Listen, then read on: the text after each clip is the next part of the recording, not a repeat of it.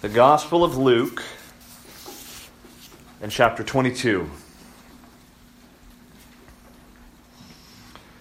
And we want to read together verses 7 through 16. Luke chapter 22, verses 7 through 16. Then came the day of unleavened bread, on which the Passover lamb had to be sacrificed. So Jesus sent Peter and John, saying, Go and prepare the Passover for us, that we may eat it. They said to him, Where will you have us prepare it? And he said to them, Behold, when you have entered the city, a man carrying a jar of water will meet you. Follow him into the house that he enters, and tell the master of the house, the teacher says to you, Where is the guest room where I may eat the Passover with my disciples? And he will show you a large upper room furnished. Prepare it there. And they went and found it just as he had told them, and they prepared the Passover. when the hour came, he reclined at table, and the apostles with him. And he said to them, I have earnestly desired to eat this Passover with you before I suffer. Let me ask that we pray once more together. Let's pray.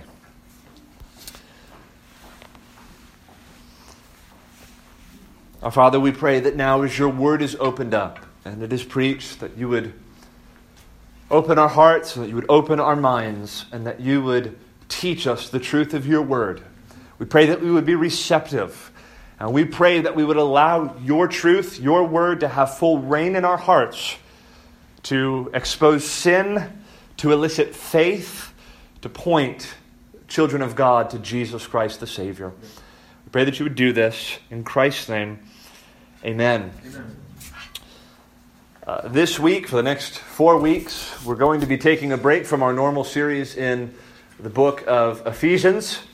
Uh, this morning, I'd like to give a special meditation in light of the fact that we'll be taking the Lord's Supper together and then the next three weeks, we'll have uh, a three week Advent series to commemorate the incarnation of Jesus Christ.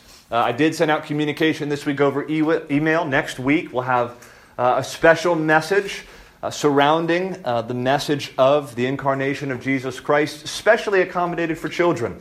And I hope that those with children will be able to attend and be at that service. And I hope that you, brothers and sisters, are praying for that time and praying for the kids of our church. But this morning, I'd like to meditate on a particular facet or angle on the Lord's Supper, upon observance of communion. I'd like to consider this morning uh, the subject of the Jewish Passover. Uh, the Jewish Passover, Jesus said, as we read a moment ago in Luke 22, that the first Lord's Supper was indeed a Passover celebration. Jesus himself earnestly anticipated and looked forward to and desired to take that Passover with the disciples. And so I'd like to go back to Exodus chapter 12 this morning, and I'd like us to consider the Passover event. And in so doing, I hope that it will uh, help us to enrich our faith in Christ and our participation in the Lord's Supper even today as we celebrate it together. So let me ask that you go ahead and turn in your Bibles to Exodus chapter 12. With the background of Luke 22 in our minds, please turn to Exodus chapter 12. And we want to read the recounting of the Passover event. And in fact, to set the context, we want to read a few verses actually in the preceding chapter, Exodus 11, verses 4 through 9, and then we'll consider the account in Exodus chapter 12. So, Exodus chapter 11, verses 4 through 9, you'll remember uh, perhaps the background. God has heard the cry of his people Israel who are in the land of Egypt. Uh, they have cried out to God, asking for deliverance, that He would fulfill for them the promises that were given to their forefathers. And God hears their cries and He sends His servant Moses. And Moses is there as a prophet of God to bring the people of Israel out from the land of Egypt and into the promised land.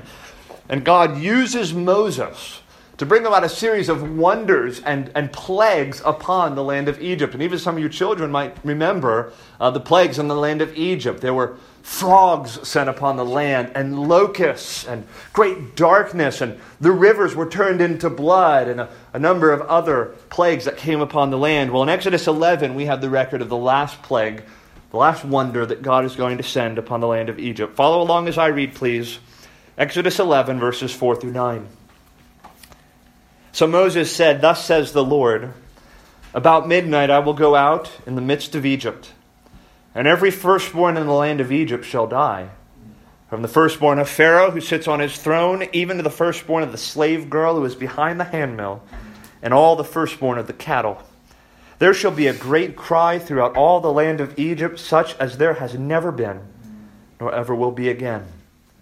But not a dog shall growl against any of the people of Israel, either man or beast, that you may know that the Lord makes a distinction between Egypt and Israel. And all these your servants shall come down to me and bow down to me, saying, Get out, you and all the people who follow you. And after that I will go out. And he, that is Moses, went out from Pharaoh in hot anger. Then the Lord said to Moses, Pharaoh will not listen to you so that my wonders may be multiplied in the land of Egypt. Okay, so now before we go into Exodus chapter 12 and to actually consider the institution of the Passover, all I want you to see at this point is that the Passover itself was instituted in the context of impending judgment and impending wrath that was coming from God. That's the context, the surrounding context in which God is going to institute through Moses the institution of the Passover. Now, follow along as I read Exodus 12. We want to read verses 1 through 14, and then we'll, we'll go on to a later section in the chapter. Exodus 12, verse 1 The Lord said to Moses and Aaron in the land of Egypt, This month shall be for you the beginning of months. It shall be the first month of the year for you. Tell all the congregation of Israel that on the tenth day of this month every man shall take a lamb according to their father's houses, a lamb for a household. And if the household is too small for a lamb, then he and his nearest neighbor shall take according to the number of persons. According to what each can eat, you shall make your count for the lamb. Your lamb shall be without blemish, a male a year old. You may take it from the sheep or from the goats, and you shall keep it until the fourteenth day of this month, when the whole assembly of the congregation of Israel shall kill their lambs at twilight. Then they shall take some of the blood and put it on the two doorposts and the lintel of the houses in which they eat it. They shall eat the flesh that night, roasted on the fire. With unleavened bread and bitter herbs they shall eat it. Do not eat any of it raw or boiled in water, but roasted, its head with its legs and its inner parts. And you shall let none of it remain until the morning. Anything that remains until the morning you shall burn. In this manner you shall eat it with your belt fastened, your sandals on your feet, and your staff in your hand, and you shall eat it in haste. It is the Lord's Passover. For I will pass through the land of Egypt that night, and I will strike all the firstborn in the land of Egypt, both man and beast. And on all the gods of Egypt I will execute judgments. I am the Lord. The blood shall be a sign for you on the houses where you are, and when I see the blood, I will pass over you, and no plague will befall you to destroy you when I strike the land of Egypt. This day shall be for you a memorial day, and you shall keep it as a feast to the Lord. Throughout your generations, as a statute forever, you shall keep it as a feast. Now, I know we're reading a lot of verses, but let me ask that we read nine more, beginning in verse 21. I'm going to read 21 through 28. Then Moses called all the elders of Israel and said to them, Go and select lambs for yourselves according to your clans and kill the Passover lamb. Take a bunch of hyssop and dip it in the blood that is in the basin, and touch the lintel and the two doorposts with the blood that is in the basin. None of you shall go out of the door of his house until the morning. For the Lord will pass through to strike the Egyptians, and when he sees the blood on the lintel and on the two doorposts, the Lord will pass over the door, and will not allow the destroyer to enter your houses to strike you. You shall observe this rite as a statute for you and for your sons forever. And when you come to the land that the Lord will give you, as he has promised you, you shall keep this service. And when your children say to you, What do you mean by this service? You shall say, It is the sacrifice of the Lord's Passover.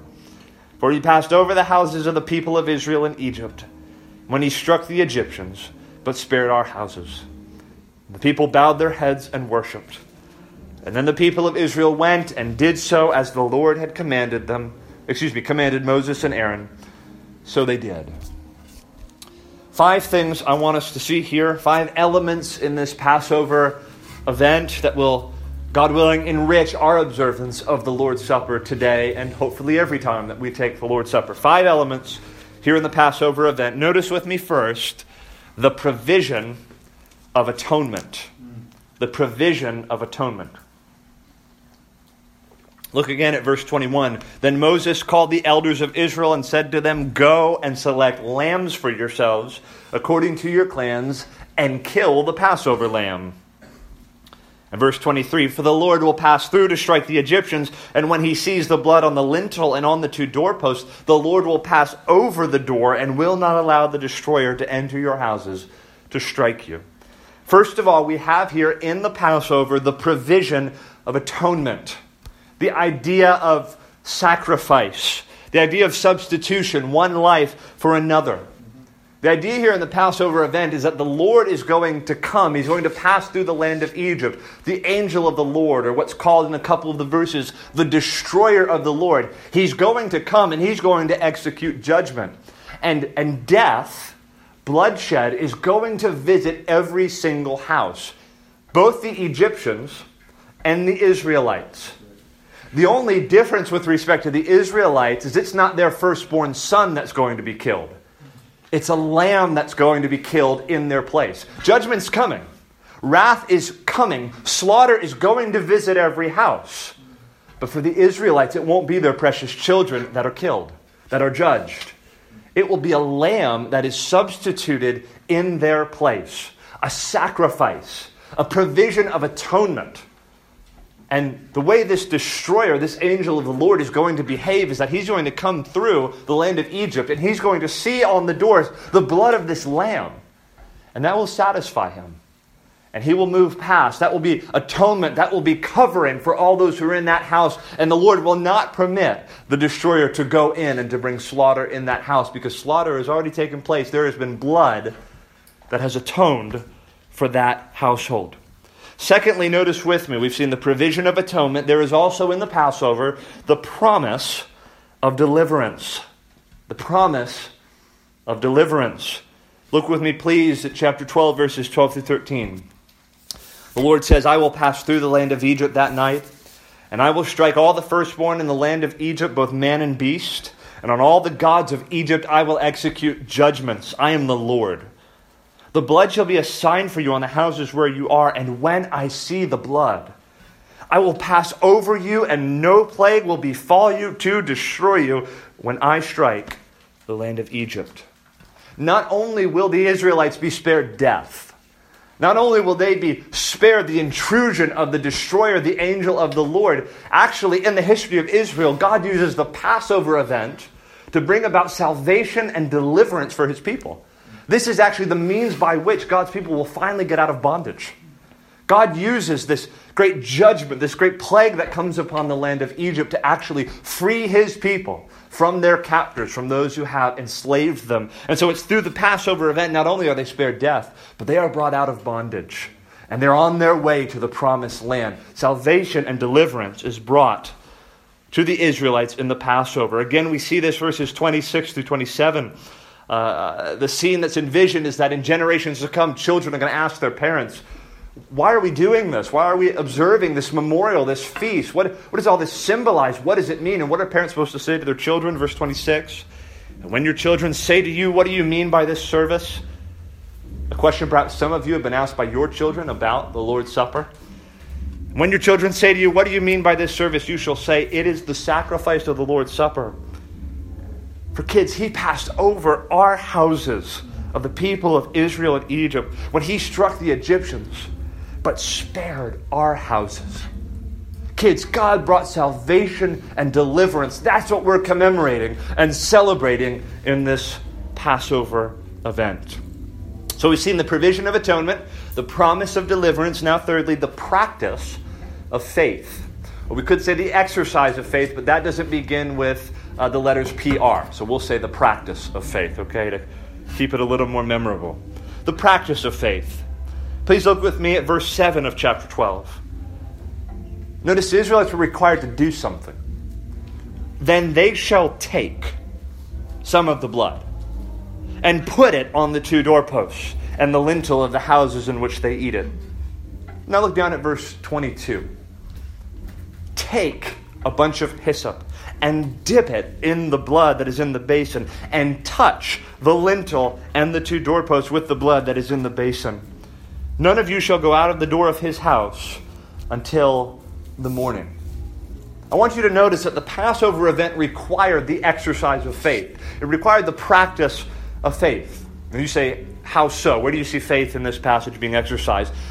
Well, well, it was not as though the Lord just said to them, This is what's going to happen, don't do anything. They were actually supposed to evidence their trust in the promise of God by actually taking that hyssop, dipping it in the blood, and putting it over their doorpost. And in so doing, exercising faith that, yes, we trust the Lord's promise. I mean, think of how foolish and ridiculous that must have looked if there were maybe uh, Egyptian guards walking by and they see these Israelites painting blood on their doors. What in the world are you doing? It was to show they actually believed the promise of God and they were going to exercise faith that the Lord would deliver them. God is promising salvation and deliverance for the Israelites, but only to those who exercise faith in actually doing as the Lord has said and putting the blood on their doorposts. If you were an Israelite and you did not do as God had said, your child would have been killed just like the Egyptians. They had to exercise faith, and faith came to expression in doing as God had said and putting the blood over their doors. They had to believe God, trust God that He would fulfill His promise. There is faith exercised, there's the practice of faith in the Passover event. Now, fourthly, notice the presence of symbolism. The presence of symbolism. Look with me at verse 13. The blood shall be a sign for you on the houses where you are, and when I see the blood, I will pass over you, and no plague will befall you to destroy you when I strike the land of Egypt. Very simply, this blood of this lamb was to be a sign. It was to signify something. It was to signify atonement, sacrifice, the appeasement of wrath, salvation, and deliverance. There was a sign that was given, and every day thereafter, when the Israelites would celebrate and commemorate the Passover event, there was to be these symbols that were there to commemorate this Passover lamb and the way in which God worked to bring about deliverance. There's the presence of symbolism. And now, fifthly and finally, notice the principle of memorial. The principle of memorial. Look with me at verse 14. This day shall be for you a memorial day. And you shall keep it as a feast to the Lord throughout your generations. As a statute forever, you shall keep it as a feast. Look down at verse 17. And you shall observe the feast of unleavened bread. For on this very day I brought your hosts out of the land of Egypt. Therefore you shall observe this day throughout your generations as a statute forever. We've already seen there was to be those days where they'd celebrate this, and the kids would be there, and they'd wonder why are we celebrating this particular event, and they would educate their children as to what this symbolism meant and what this event meant. This was to be a memorial. They were always to look back and remember this event whereby God brought salvation and deliverance for his people. And they were to observe this memorial every year, and they were even to tell their children about it.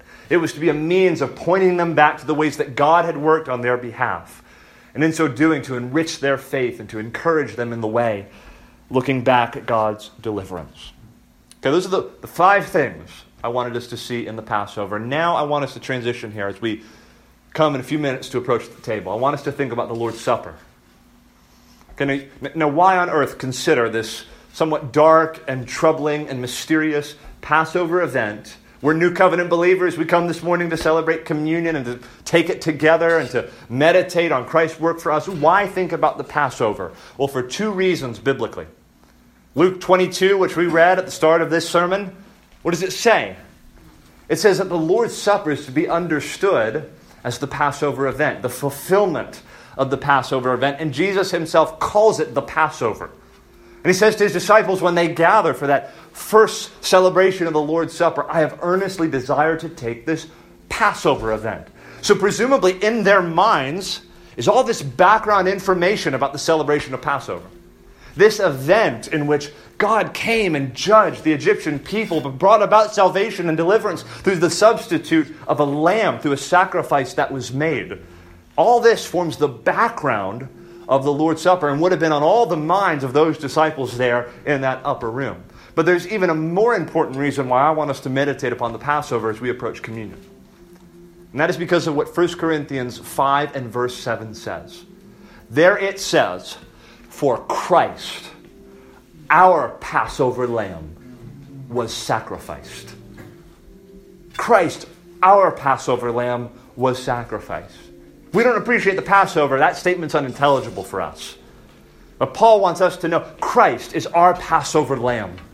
And he's been sacrificed for us. Now, think about this with me. Everything that we saw in the Passover is also contained in the Lord's Supper. Those five characteristics that I pointed out, let's think through them. How about atonement? In, in the Passover, there was this provision of a lamb and his blood was going to satisfy the wrath of God, and he would be uh, pleased to cover up that particular house and not allow the destroyer to enter in.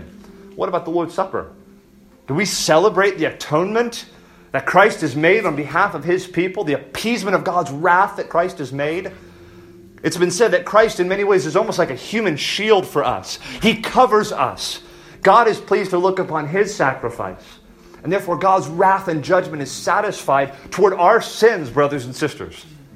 If we sinned against God, God is pleased to look upon the Lord Jesus Christ as an atoning sacrifice. He's our Passover lamb. And so God sees His blood, and He won't allow judgment to come to our souls, to our house. How about salvation and deliverance? This is plainly obvious, right? We celebrate in the Lord's Supper the, the death of the Lord Jesus Christ, by which we have salvation and deliverance. What do the scriptures say? We have redemption by his blood, the forgiveness of our sins. And so you should think this as you see that cup that symbolizes the blood of the Lord Jesus Christ. It's by his blood that I have salvation, that I'm delivered, that I don't have to be judged, that I don't have to be condemned. There is salvation and deliverance in our celebration of communion. How about the practice of faith, the exercise of faith? We saw in uh, the Passover that they were to take the blood of this lamb and they were to appropriate it to the door of their house. What does Jesus tell his disciples? Take, eat. This is my blood. This is my body. This is my blood. We've often said this. One of the reasons why, when we celebrate communion, we, we have you know, those who are believers come up and partake is that we're symbolizing the act of faith, of laying hold of Christ laying hold of his sacrifice, taken. It's a sign of the exercise of faith that I embrace the sacrifice that Christ has made by faith. And just as those Israelites had to believe the promises of God that He would bring about deliverance by taking that blood, that, that bunch of hyssop, and dipping it in the basin and putting it over the door, so we take to ourselves the blood of Christ, figuratively speaking, symbolically speaking, in the Lord's Supper. It's a, an act of faith. And what do we say when we take the Lord's Supper? We proclaim the Lord's death till he comes. We say, I believe this. This is to feed my faith. This is to help me to meditate and to believe the gospel. It is a gift to our faith. How about symbolism? This is obvious. Uh, the blood was symbolic, it was a sign for them. Well, obviously, we have symbols here. These are only symbols.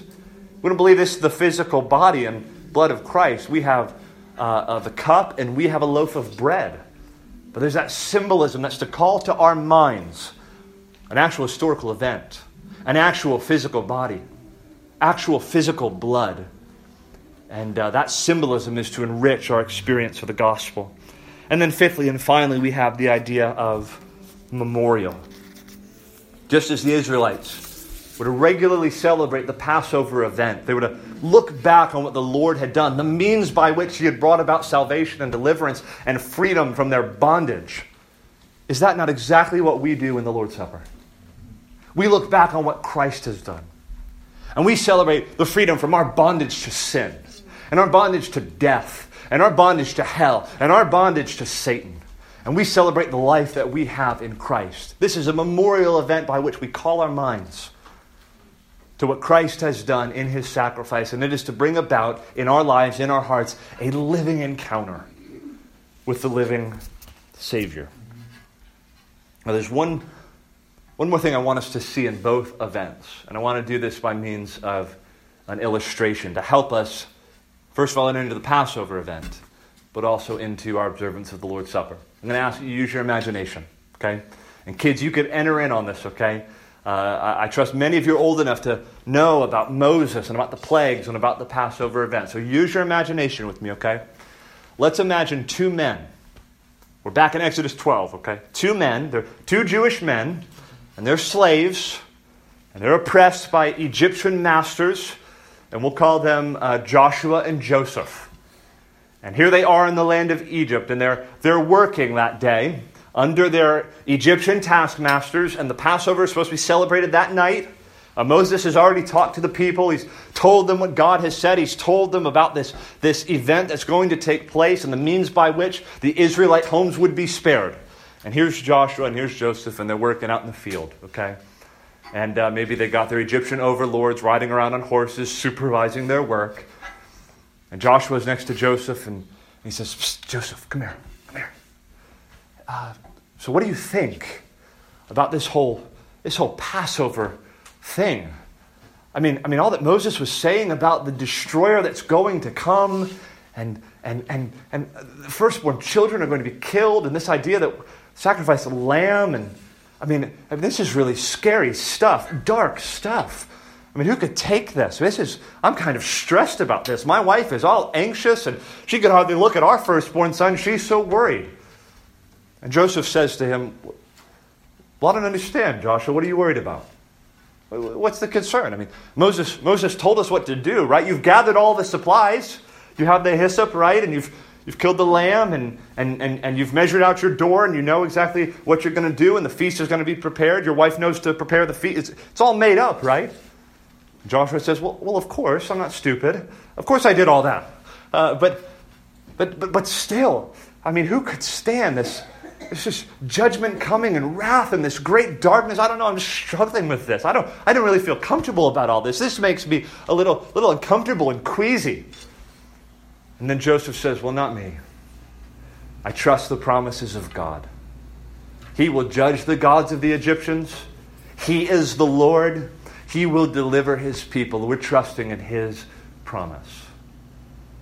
Now imagine with me that Joseph, excuse me, Joshua and Joseph go home that night. And there they are in their homes. Let's first go to Joshua's home. There he is with his wife and his little children. The Passover meal is prepared. The blood of the lamb is on the door. And Joshua is, he, he just can't even speak. He's trembling a little bit. He's contemplating this awesome prospect of what's going to happen. And there's some fear and there's some trepidation in his heart. And he and his wife can't even look at their firstborn son to contemplate even the possibility of judgment that might come. And perhaps Joshua's wife is fighting back tears, and they observe this whole Passover meal, they don't say a word. And then afterwards, whereas they normally would have played a game, they decide they're going to send the kids to bed early. And as Joshua's firstborn son is going off to his room, he says, Wait, wait, I want you to sleep with mommy and daddy tonight. I want you to come into bed with us. And so Joshua clings to his son. And all night long he holds on to him. He doesn't sleep a wink. Now let's go to Joseph's house. There's uh, Joseph and his wife and their kids, and they're talking and they pray together and they're worshiping God together and they celebrate the Passover and they're just glorying in the promises of God. And they have family devotions together after the Passover, and then they play some family game. And, uh, and then it comes time for them to go to bed. And uh, Joseph takes his firstborn son, tucks him in, gives him butterfly kisses, prays over him, and then he goes back to bed with his wife, and, and they're just out like a light. They don't wake up once during the night. And then the Lord comes at about midnight. He sends the angel of the Lord, the destroyer, and he passes through the land of Egypt and a cry goes up such as had never been heard before, nor ever will be heard again, as judgment comes upon the land. And then the morning comes. Now, whose son died, Joshua's or Joseph's? Neither one. Neither one. Why? Well, because it's not the strength or the clarity of your faith that saves you. It's the object of your faith. It's the blood. That's what silences the accuser. That's what gets you through the night. That's what allows you to wake up spared, singing songs of salvation and deliverance and marching into the promised land. And listen, brothers and sisters, that's what will get us through the night. It will be the blood of Christ, our Passover lamb, who's been sacrificed for us. And some of you may go to your dying bed still struggling and working out your faith, and, and there may be tinges of doubt and anxiety. But it's not ultimately a matter of the strength of your faith. It is the power of the blood of the Lamb. And that's what will get you through. That's what will cause you to awaken in paradise. When all sin and death and wrath and Satan himself are finally gone and you are in the presence of Christ forever. It is the blood that will get you through. The only thing that matters for each and every human soul in this room is whether or not you have the blood. And if you have it, if you've appropriated by faith the blood of Christ, our Passover lamb, over the door of your heart, God will be pleased to look upon that and be satisfied. And He will allow no plague to befall you, no death to destroy you, no judgment, no wrath, no condemnation. He will be pleased to pass by. And so I have to ask each, and every one here. And you children, listen to me. Do you have the blood of Christ, the Lamb, over the door of your heart?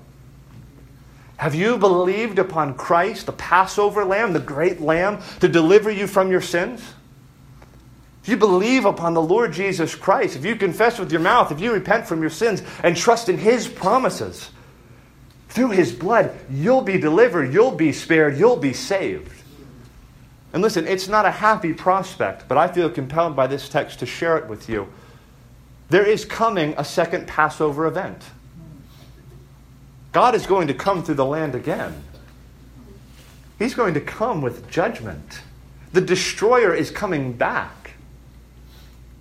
And my friends, I am duty bound to assure you that he will behave in precisely the same way that he behaved the first time around.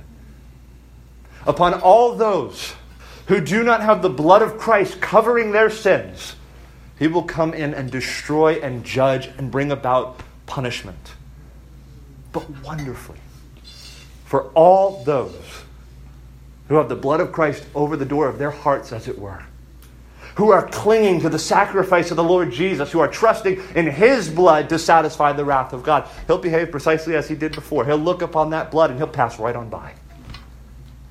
He'll be pleased to guard you, to spare you from wrath and judgment and you will make it through the night, make it through judgment day, make it through death itself, and you will awaken. What will that be like?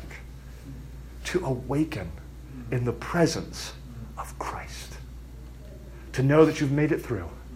Sin is gone, death is gone, Satan is finally defeated. You can enjoy paradise forever with Christ. Last thing I'll say this blood is available to each and every one who's here. If you have never believed upon the Lord Jesus Christ, if you've not trusted his promises, if you've not seen the threat of impending judgment and taken the blood of the Lamb, that is the Lord Jesus, and appropriated it over your heart, believing by faith that he can save you and deliver you by the sacrifice of his Son, well, if you've never done that, I invite you to do that today. If you're not a Christian, in a moment, I'm going to talk about who should take the Lord's Supper. But if you're not a Christian, we want you to observe and to see in this celebration of communion atonement and salvation and deliverance, an exercise of faith, and to meditate upon what these things symbolize, and to ask Christ that God would be pleased to look upon his sacrifice and to pass you by in that judgment day. There is a fountain filled with blood drawn from Emmanuel's veins, and sinners plunge beneath that flood lose all their guilty stains. Let's pray together.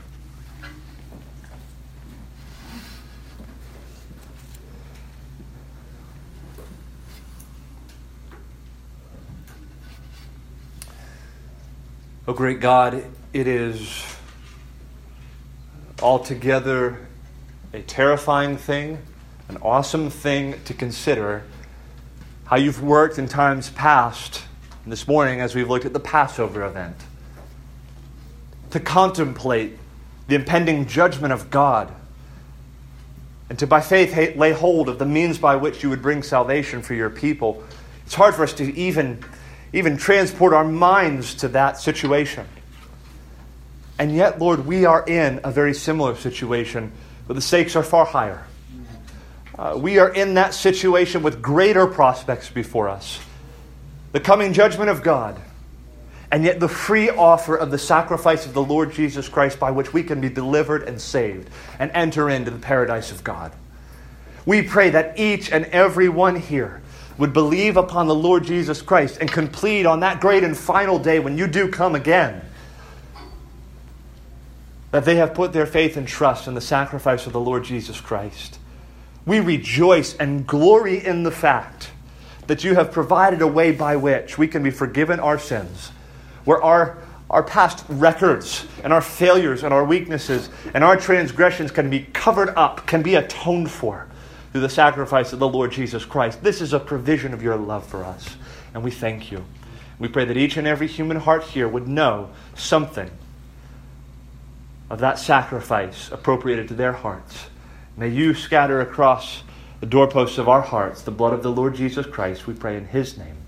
Amen.